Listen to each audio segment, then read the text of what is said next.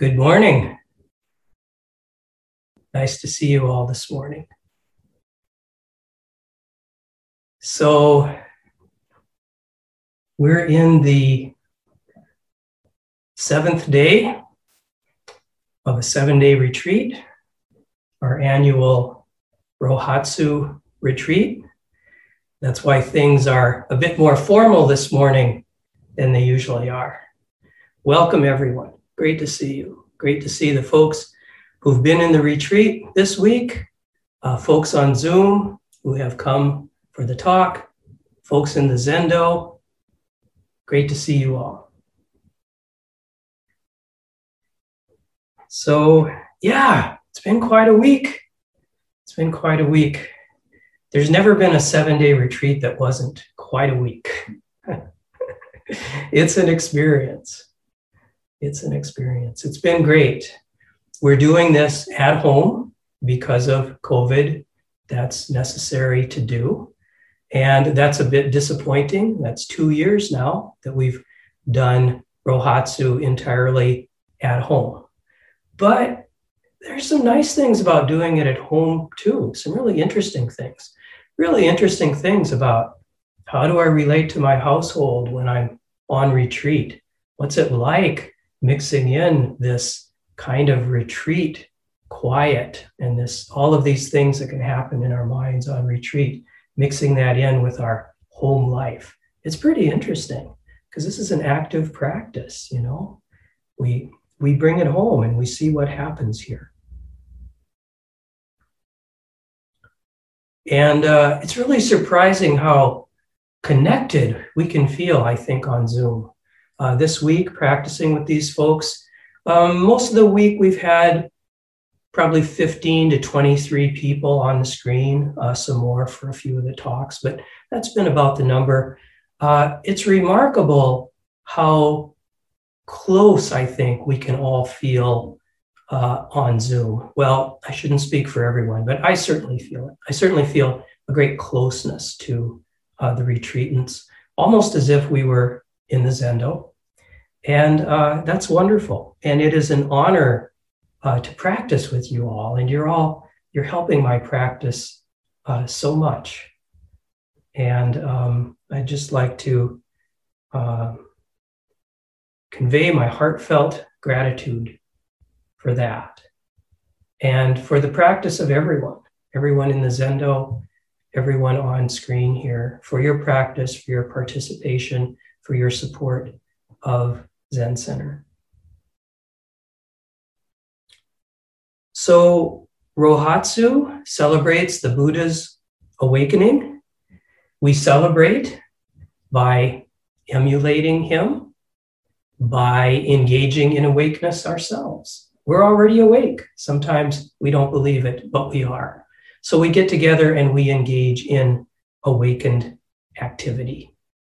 And um, a little later uh, today, we'll have a ceremony. We have an annual Buddha's Awakening ceremony, and you can see the altar behind me uh, that we've set up for this uh, purpose. And we'll be making some offerings and doing a lengthy chant about the Buddha's awakening. And because Rohatsu is about the Buddha's awakening, uh, we chose a theme. I've been uh, leading this retreat with Ben, and uh, we chose the theme of the seven factors of awakening. Uh, fits pretty well, I think. And um, so I'm going to talk a little bit about the seven factors. Uh, for those of you who have been in the retreat all week, it'll be a bit of a summary of what we've covered. For those of you who haven't, it'll be uh, perhaps an introduction uh, to this uh, teaching.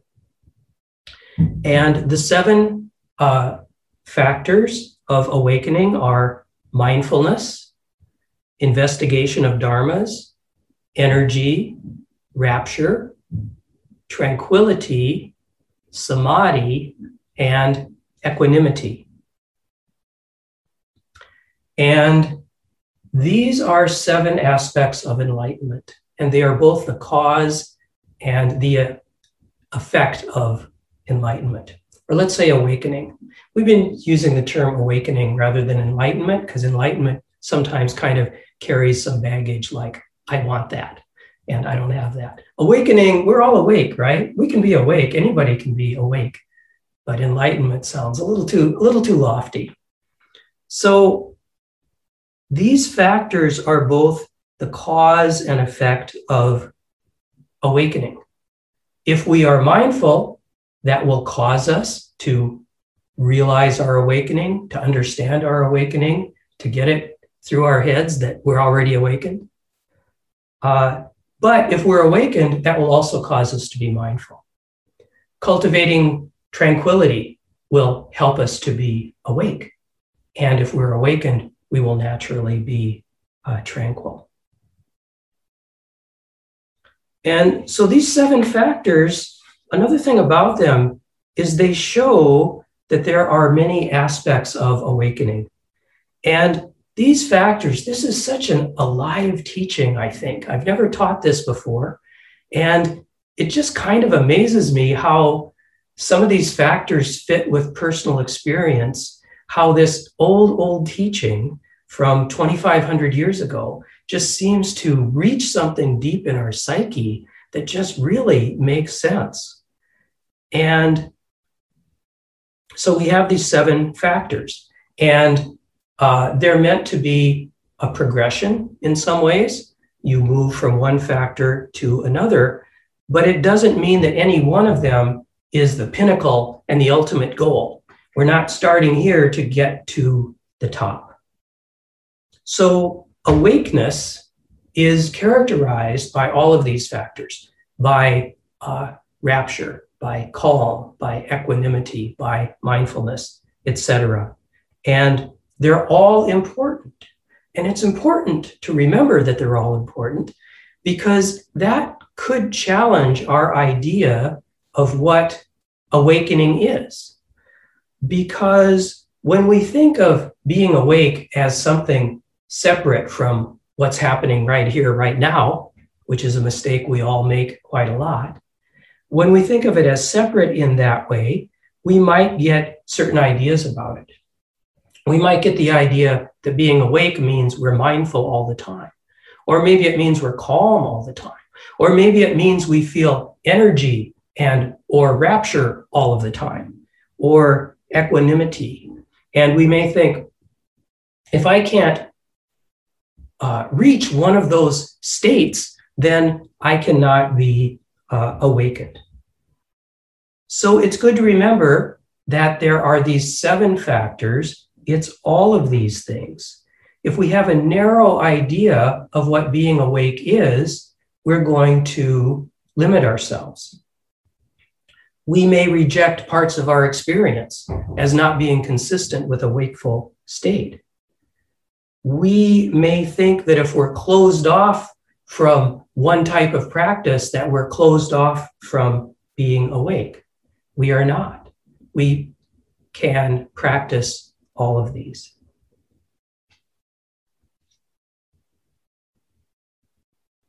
So, these factors, uh, this is a teaching of the Buddha. Uh, it's set forth in a number of the original texts in the Pali Canon. So this is a Theravadan teaching, a Vipassana teaching. Uh, so it's pre-Mahayana, pre-Zen, and uh, that's uh, that's fine. We, as you, I'm sure you know, we often explore other traditions, and they really bring a lot to our understanding. Um, so as I said, there's kind of a progression here, and I'm going to talk about it that way. And um, talking about a progression in practice in this way might seem a little un-Zen like, because in Zen, we talk about it's right here, it's just this. And we have 10,000 ways of saying it's right here, it's just this. We don't say, you know, you can be here a little bit and you master that, and then you move on to being a little bit more here and then more here. No, you're just here. You're just here. That's it. That's it. So, this idea of a progression, you know, may seem a little unzen like, but it is helpful because even though it's all here right now, we do go through stages in our understanding. We do deepen our practice, and that's fine. And so, if this progression kind of corresponds to something you've experienced, that's great, and that may be helpful. So, the first one, the first factor is mindfulness. And this isn't exactly like some contemporary ideas of mindfulness. Uh, I talk about mindfulness a lot, and I'll often talk about how it's very important to do both meditation and mindfulness practice. And the distinction I'm making there is there are things we do on the cushion, and then there are things we do off the cushion where we bring that meditative uh, uh, way of being to our activities. So mindfulness is being very focused in an activity the way we can be very focused on the cushion. Uh, and that's helpful, and I'll keep talking about that. But that's not really the way the Buddha talked about it. Uh, the Buddha's mindfulness occurs in meditation, in action, and it even occurs in contemplation. So it's much broader than that kind of uh, contemporary idea of mindfulness that I'm talking about. And there are four mindfulness practices. Uh, the first is contemplation of the body, something that we can do in meditation or at any time, just checking in and being aware of how the body feels. Very, very basic to mindfulness. Uh, second, contemplation of feelings. Um, we can pay attention to feelings that come up. We can pay attention to whether they're pleasant, unpleasant, or neutral. We can experience them. Number three is uh, states of mind. This is the third mindfulness practice. States of mind are not fleeting like feelings, they're more comprehensive state of states of mind. And all the complications that come with them are part of those states of mind too. So that might be something like grief. It might be something like getting a little obsessed with some idea and where does that come from uh, what is the habit energy there, etc. And the fourth mindfulness practice is contemplation of mental objects. And this is very broad. This could be any factor in your life, internal or external. It could include things from your culture, from your society. So, for contemplation of mental objects, uh, this involves thought uh, within the parameters of the Dharma. So that is uh, mindfulness. And the second factor of awakening is investigation of dharmas.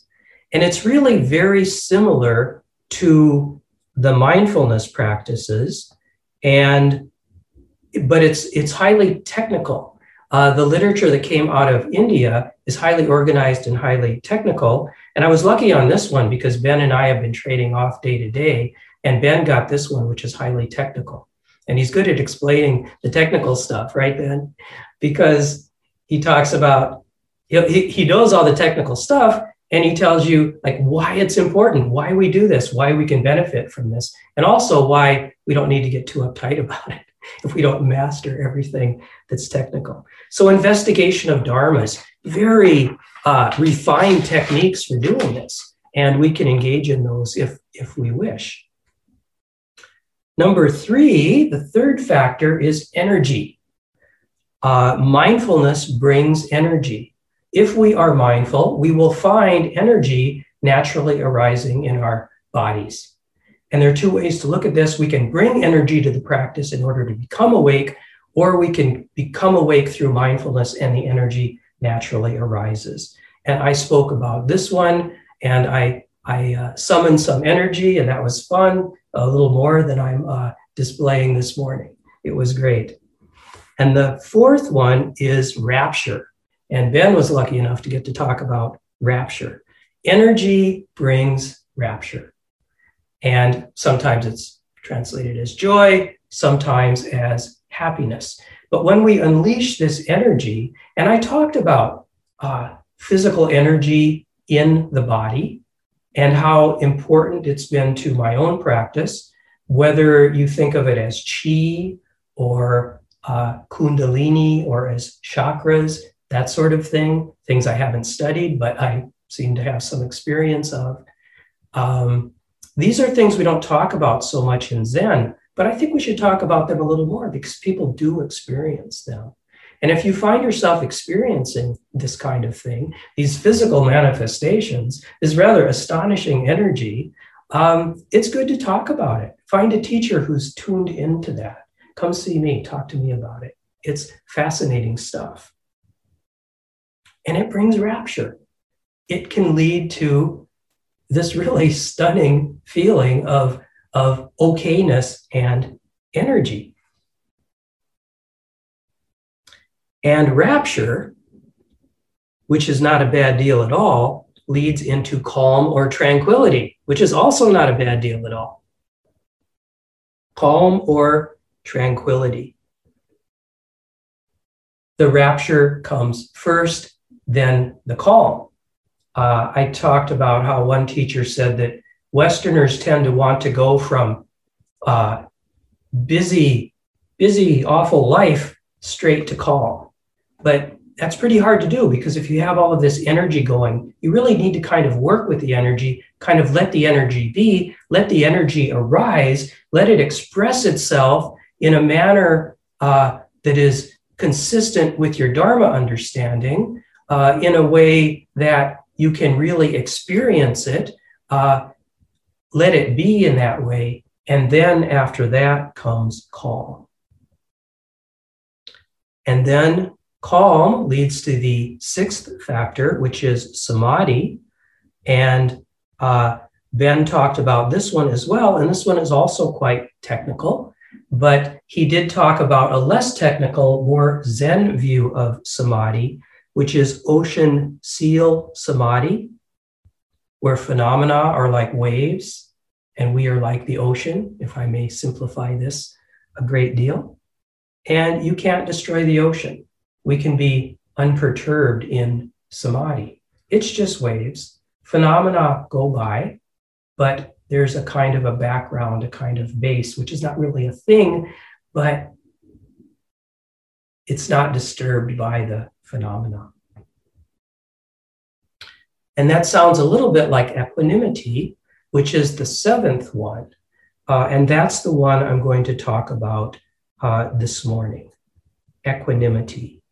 Samadhi leads to it.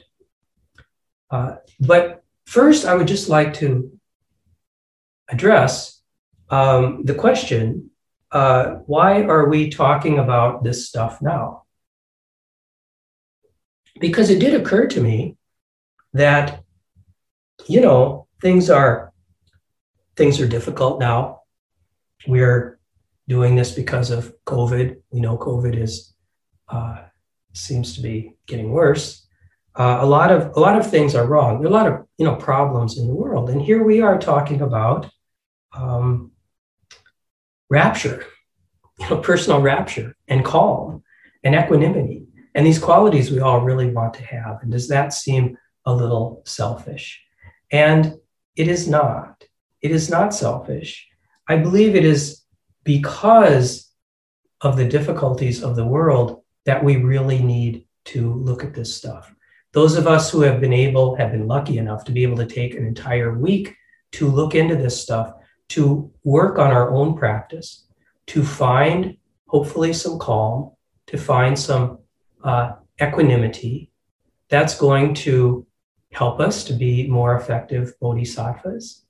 The happiness we can find is going to radiate outward. And it is essential. It is essential to do this. Uh, it is not taking anything away from all beings. It is helping all beings. We will, we will go back out there.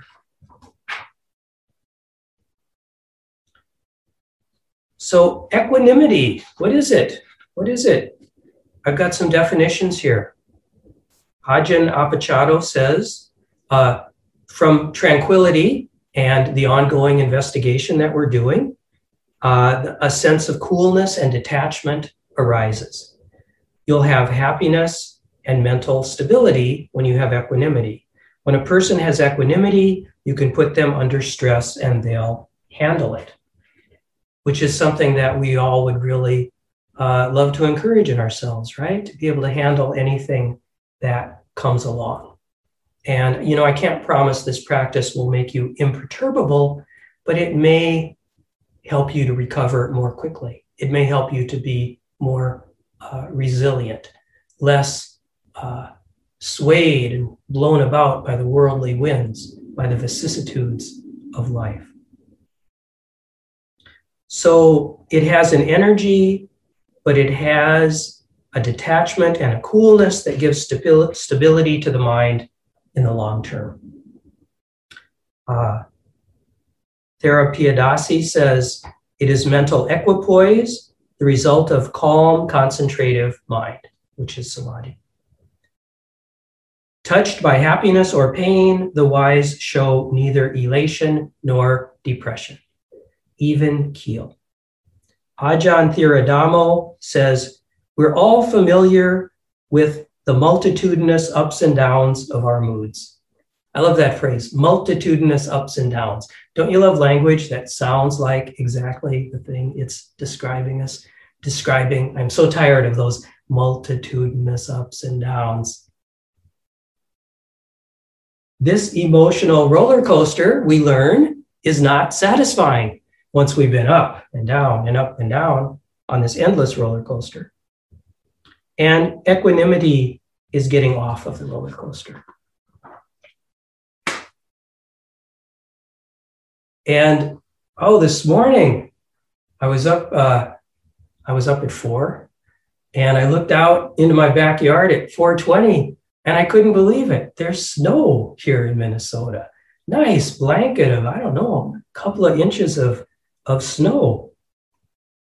And uh, that's perfect for a day when I'm doing a talk on equanimity. Because, for one thing, let's not get rattled by it. Let's not go to that place like, oh, winter, oh no. let's enjoy it. But for another, the snow it brings a sameness to everything. It covers everything. Everything has this white quality. Everything seems a little protected, a little blanketed, a little muted. And it brings this feeling inside, doesn't it? It, uh, it uh, mutes our faunching spirit a little bit. And uh, this this feeling of, of being of being inside and being in a safe place, which is which is a nice feeling to have. We know we'll have to go out into the cold. We know that feeling sometimes may not be there. We know a long winter is coming, but we can be okay with whatever it brings. We've seen snow before. We know how this works. And we can go about our lives quietly. And also, of course, we can ask Does anyone out there need a blanket?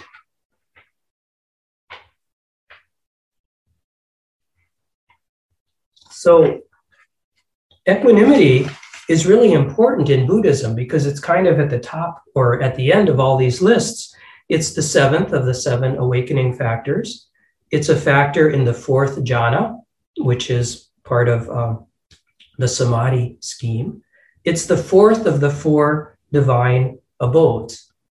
And to me, it's uh, so important at this time of and place, and it does seem kind of special um, because uh, the emphasis, you know, calm and and uh, and mindfulness and rapture, those things do relate to the entire world, but they seem a little bit like personal qualities.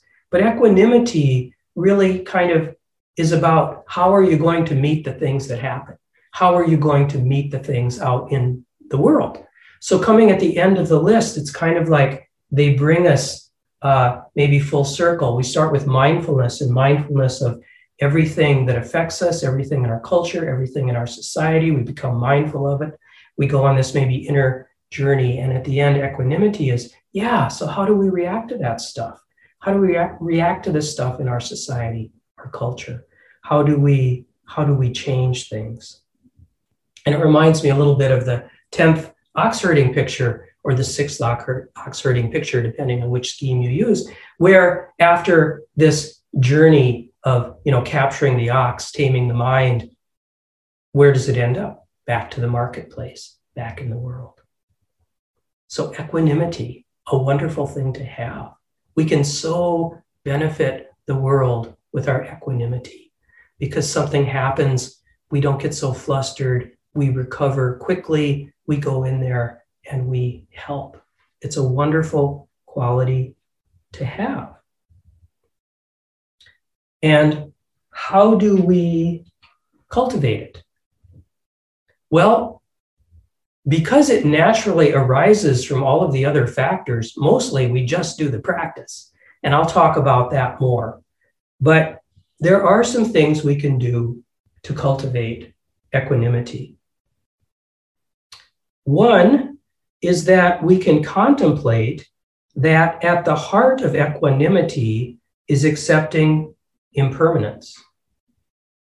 It is giving up our resistance to change. That's what it's all about.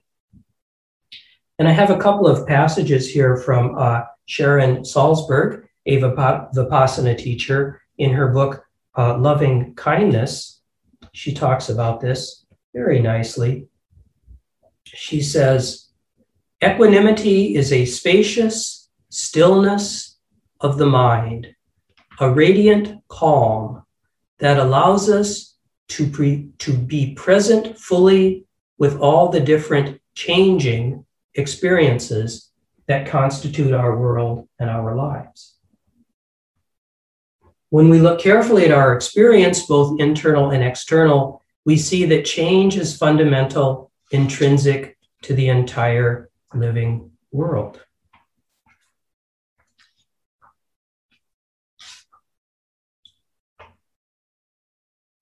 Equanimity is based on understanding that the conflict and frustration we feel when we can't control the world is because we are trying to control the uncontrollable.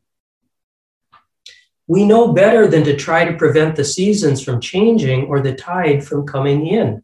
Following autumn, winter comes. We may not prefer it, but we trust it because we understand and accept its rightful place in a larger cycle, a bigger picture. Can we apply the same wise balance to the cycles and tides of pleasant, unpleasant, and neutral experiences in our lives? And that's the key. Don't try to control the uncontrollable. And we tend to spend so much time doing that, you know, to uh, uh, be upset by impermanence, to be upset by winter, to be upset by things that we really can't change. But if we can accept the things we can't change, figure out what we can change, and put all of our energies there, we're not wasting all of our energy. So there's a great acceptance, and there's also a great resistance to what is wrong. But you do it skillfully. You don't try to do things that are impossible to do.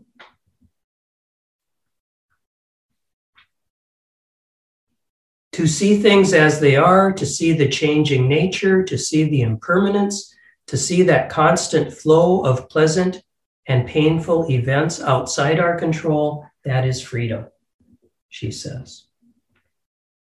So we can contemplate impermanence. We can also remind ourselves not to get too stuck on the highs and lows. And uh, I'm sorry, but if you want to have equanimity and avoid the lows, you may have to give up some of the highs too. You know, you can't just go to the high place and never go low. And one thing I've noticed at Zen Center, folks I talk to, is we don't glory too much in the good stuff. You know, we might have an event, we might have a beautiful event, and we've had several lately. For instance, the uh, initiation, and it was it was great and we talked about it that night and maybe the next day and maybe did a little debriefing and uh, uh, expressed our joy about it but after a big event like that what happens the next morning you're in the zendo at 5.45 a.m and you're lighting the candle and you're on with your life. So, kind of keep an even keel there. Don't get too excited about anything. Another thing is, I think we can widen our perspective because we tend to get upset by things when we don't put them in their wider context. You know, these little things can kind of swell up and take over your world. That can actually happen in retreat. I don't know if you ever got kind of obsessed about some weird little thing in retreat. And then the next day you go, I can't believe I was so upset about, you know, the toast or whatever, or the lack of toast, whatever. But um, yeah, so widen our perspective so as not to be so swayed by the vicissitudes of change. And uh, this happens, I think a lot of this happens uh, as, as people get older. Sometimes folks tend to narrow their world as they get older, but for many people, they have seen so much for so long, so many ups and downs, and births and deaths and graduations and this and that, that they kind of take each thing as they come. Uh, and we see this in retreats, I think, as well. Uh, I remember my first retreat, and it was incredibly dramatic, incredible highs, incredible lows. And now, years later, after doing many retreats, I still have highs and lows. It's the nature of retreat that your energy fluctuates, and one day you may feel great, and the next day you may feel really low. But you know, I don't get too excited about it. When I'm low, it's like, okay, I'm low. When I'm high, it's like, okay, I'm high. This will last, you know, maybe another two hours, and then it'll be over. I'm just not going to get too excited. So we widen our perspective. And we see this in chants and ceremonies at MZMC. At the beginning of them, we'll invoke the Buddhas and the ancestors. Uh, at the beginning of the meal chant, we invoke all Buddhas throughout space and time. I like to do this kind of thing when I do um, um, weddings or funerals, I often will kind of talk about the family. I'll talk about the great grandparents. I'll talk about the little children because each of us is kind of connected, you know, three or four generations back and three or four generations ahead. And I like to evoke that because it really puts things in perspective. These things we're talking about, these cycles, these ups and downs, you know, they not only happen over our long individual lives, they happen over many generations. They go back 2,500 years to the Buddhist time. They go back before that. They go far into the future. And if we can kind of dwell in a mental space where all of that is here, we're not so likely to be torn up by the next new little thing.